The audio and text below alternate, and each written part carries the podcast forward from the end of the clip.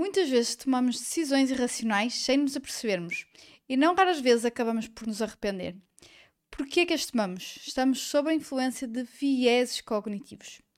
Neste episódio vou falar sobre o que são vieses cognitivos, abordar alguns dos mais comuns e dar-te dicas de como podes minimizar os seus efeitos.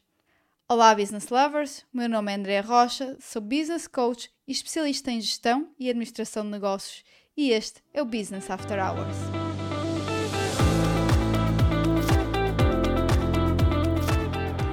Olá, olá, meus business lovers, como está tudo por aí?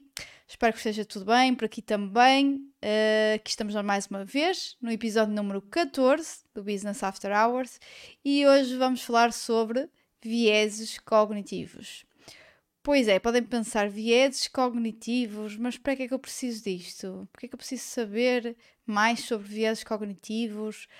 Uh, bom, a verdade é que precisam e é um assunto que se aplica em todas as áreas da nossa vida, que se aplica muito nos negócios, como vocês já vão ver. Se compreendermos como funciona a mente de alguém, uh, estaremos em melhor posição para influenciar essa pessoa, verdade ou não? Além do mais, estudar a mente e como funciona permite que nos compreendamos melhor a nós mesmos, encontrando uma justificação para as ações que tomamos e assim também tomarmos melhores decisões como gestores de negócios. Então, o que são vieses cognitivos, também chamados de vieses inconscientes? Então, são erros inconscientes de pensamento que surgem a partir de problemas relacionados com memória, atenção e outros erros mentais. Padrões de distorção de julgamento em situações particulares, resultando em irracionalidade. Advém da, da tendência do, ser, do cérebro humano de simplificar informações através do filtro de experiências e preferências de cada um o que lhe permite ao cérebro priorizar e processar grandes quantidades de informação rapidamente. Para processar esta informação, o cérebro usa heurísticas, que é um, um género de atalho cognitivo, que nos permitem fazer julgamentos sem conhecer todos os detalhes de uma determinada situação. Estes vieses têm implicações diretas na forma como interagimos com os outros e como elaboramos os nossos julgamentos ou tomamos decisões. Apesar de serem atos inconscientes, existem pequenos passos para treinar as nossas mentes a mitigar este efeito.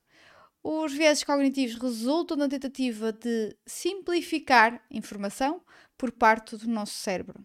Recebemos por volta de 11 milhões de bits de informação por segundo, mas apenas conseguimos processar 40 a 50 bits por segundo.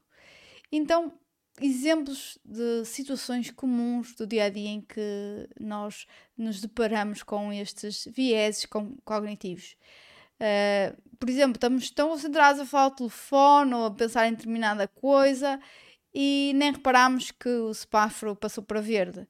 Ou uh, quando escolhemos ler apenas determinadas notícias ou determinados jornais uh, ou determinada fonte, porque sabemos que confirmam a nossa opinião que já tínhamos formulado. Uh, alguns vieses que uh, aqui podem afetar o nosso dia a dia nos negócios. Começo já pelo viés da disponibilidade. Então, isto é a nossa tendência para preferir informação que nos vem à cabeça rapidamente e facilmente quando tomamos decisões sobre o futuro.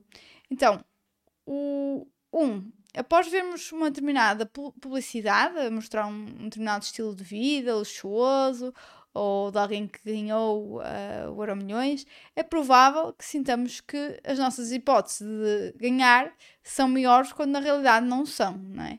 Ou, por exemplo, quando vemos notícias sobre os tópicos relativamente raros, como quedas de aviões, as pessoas tendem a sobreestimar muito a possibilidade destes acontecimentos acontecerem uh, comparado com outros mais comuns, como acidentes de carro.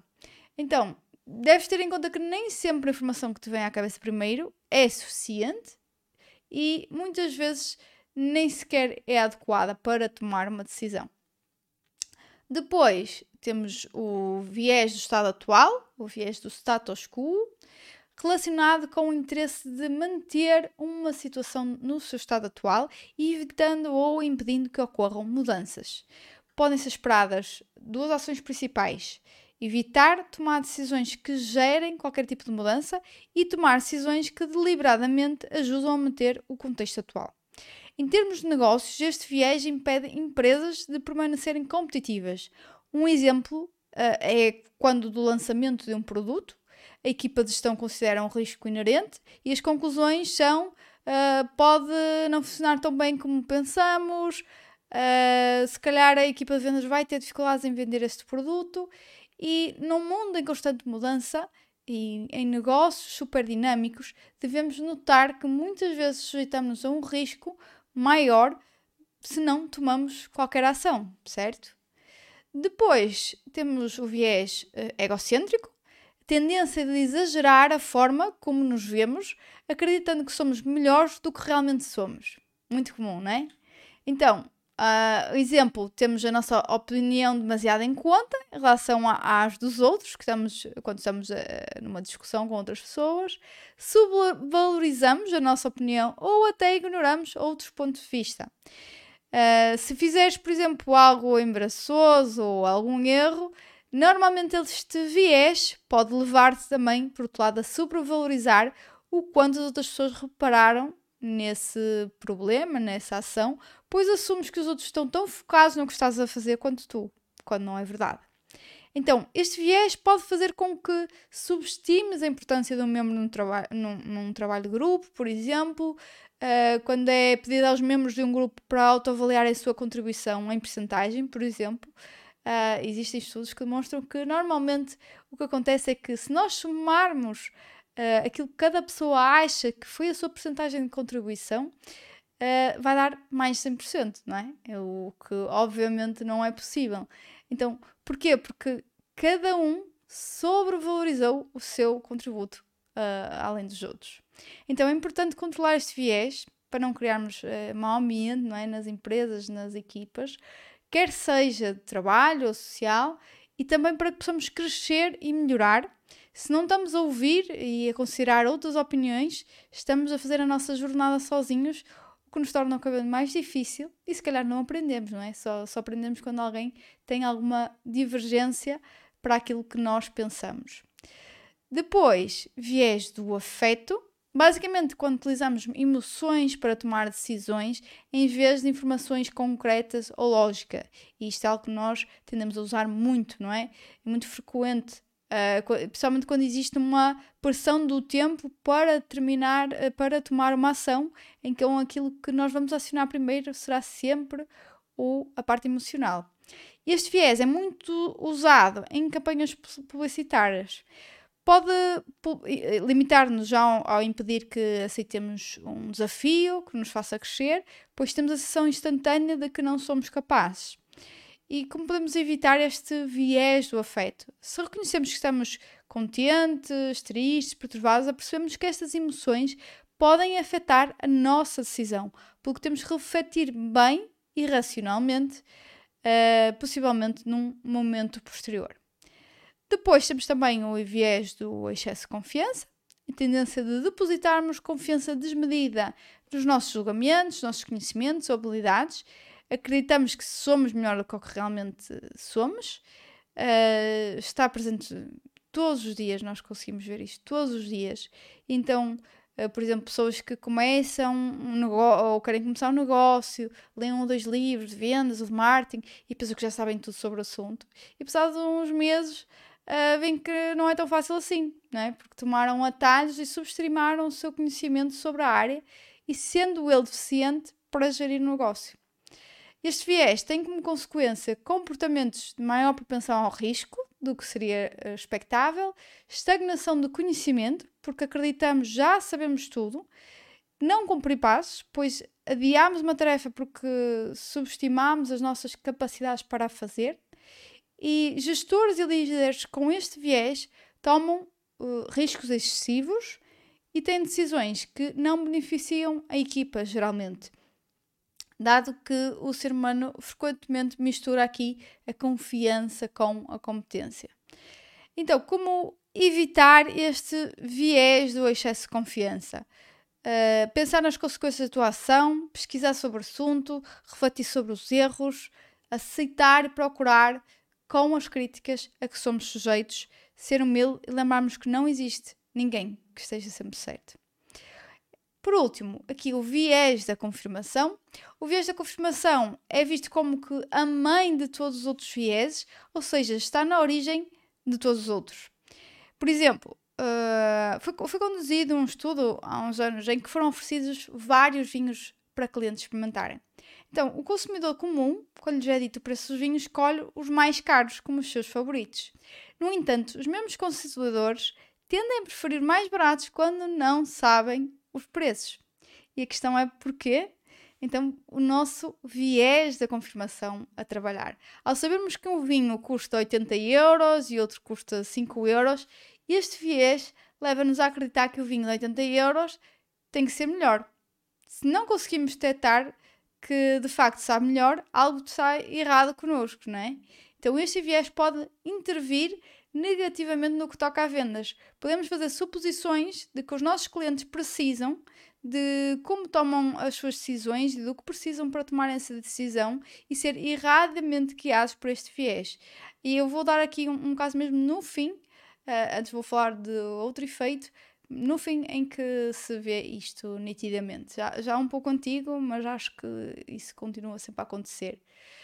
Então, por fim, há, deixo aqui um, um viés particular e bastante interessante, que é denominado o efeito IKEA. Então, o IKEA, uh, aquela loja, a empresa sueca que nós conhecemos, não é? Então, três cientistas de Harvard, e Duke, nos Estados Unidos, descobriram que damos mais valor às coisas que nós mesmos fazemos ou ajudamos a fazer, muitas vezes sem proporção lógica ao valor do objeto. No pior dos casos, podemos acreditar que algo que fizemos tem qualidade semelhante ou superior, quando na verdade não tem. Tem o nome da empresa sueca, não é? Do, do, do IKEA, uh, porque na realidade o IKEA passa a responsabilidade de montagem dos, dos móveis para nós clientes, certo? E isto, acreditem ou não, é uma das principais razões pela qual as pessoas gostam do IKEA, porque falas trabalhar para ter o, a sua casa, o móvel bonito, a decoração como elas uh, queriam, não é? E sentir que fizeram parte daquele processo. Este viés tem consequência ao nível de vendas, convence o cliente de que ele ajudou a criar a solução e verás as tuas vendas aumentar. Afinal, está a decidir sobre o efeito IKEA. E outro caso aqui particular também, que eu disse que ia abordar, ainda com este padrão, temos o caso de uma marca nos Estados Unidos que, por volta de fins de 1950, a General Mills, que é também a empresa que uh, faz, por exemplo, os Cheerios, verificou uma grande queda das vendas de preparação para bolos, aqueles bolos que vêm em caixinha, não é? Que, que quase já prontos. E então a General Mills contratou um psicólogo para entrevistar mulheres para perceber o porquê deste fenómeno, desta quebra de vendas. E então o que é que ele uh, descobriu? Que as senhoras respondiam que usar aquela mistura era muito fácil. Então sentiam-se culpadas em vez de orgulhosas por terem feito um bolo para a família, pois não tinha dado trabalho nenhum. Então a empresa decidiu alterar a receita e passou a ter uh, passou a ser necessário adicionar ovos na receita, o que acabou por melhorar na realidade duas coisas. Uma foi a experiência, no sentido em que o consumidor ficou satisfeito com a, a experiência de fazer um bolo para a família, nem demasiado simples, nem demasiado complicado. E a segunda é que os bolos efetivamente tinham um melhor sabor quando os ovos eram adicionados frescos na hora de preparar o bolo. Bom, e com esta história de bolinhos chegamos ao final de mais um episódio do Business After Hours. Espero que vos tenha sido útil. Obrigada por estarem a ouvir e espero ter-vos aqui no próximo episódio. Entretanto, até ao próximo episódio, já sabem, vejam as novidades nas redes sociais, LinkedIn e Instagram, Andréa Castro Rocha, deixo os links aqui na descrição. Aguardo as vossas mensagens e comentários por lá. Deixem até sugestões de temas aqui para o podcast. Classifiquem este podcast, pois, acreditem ou não, isso vai ajudar a que mais pessoas conheçam e ouçam e possa ser útil para elas também. Até lá, stay tuned!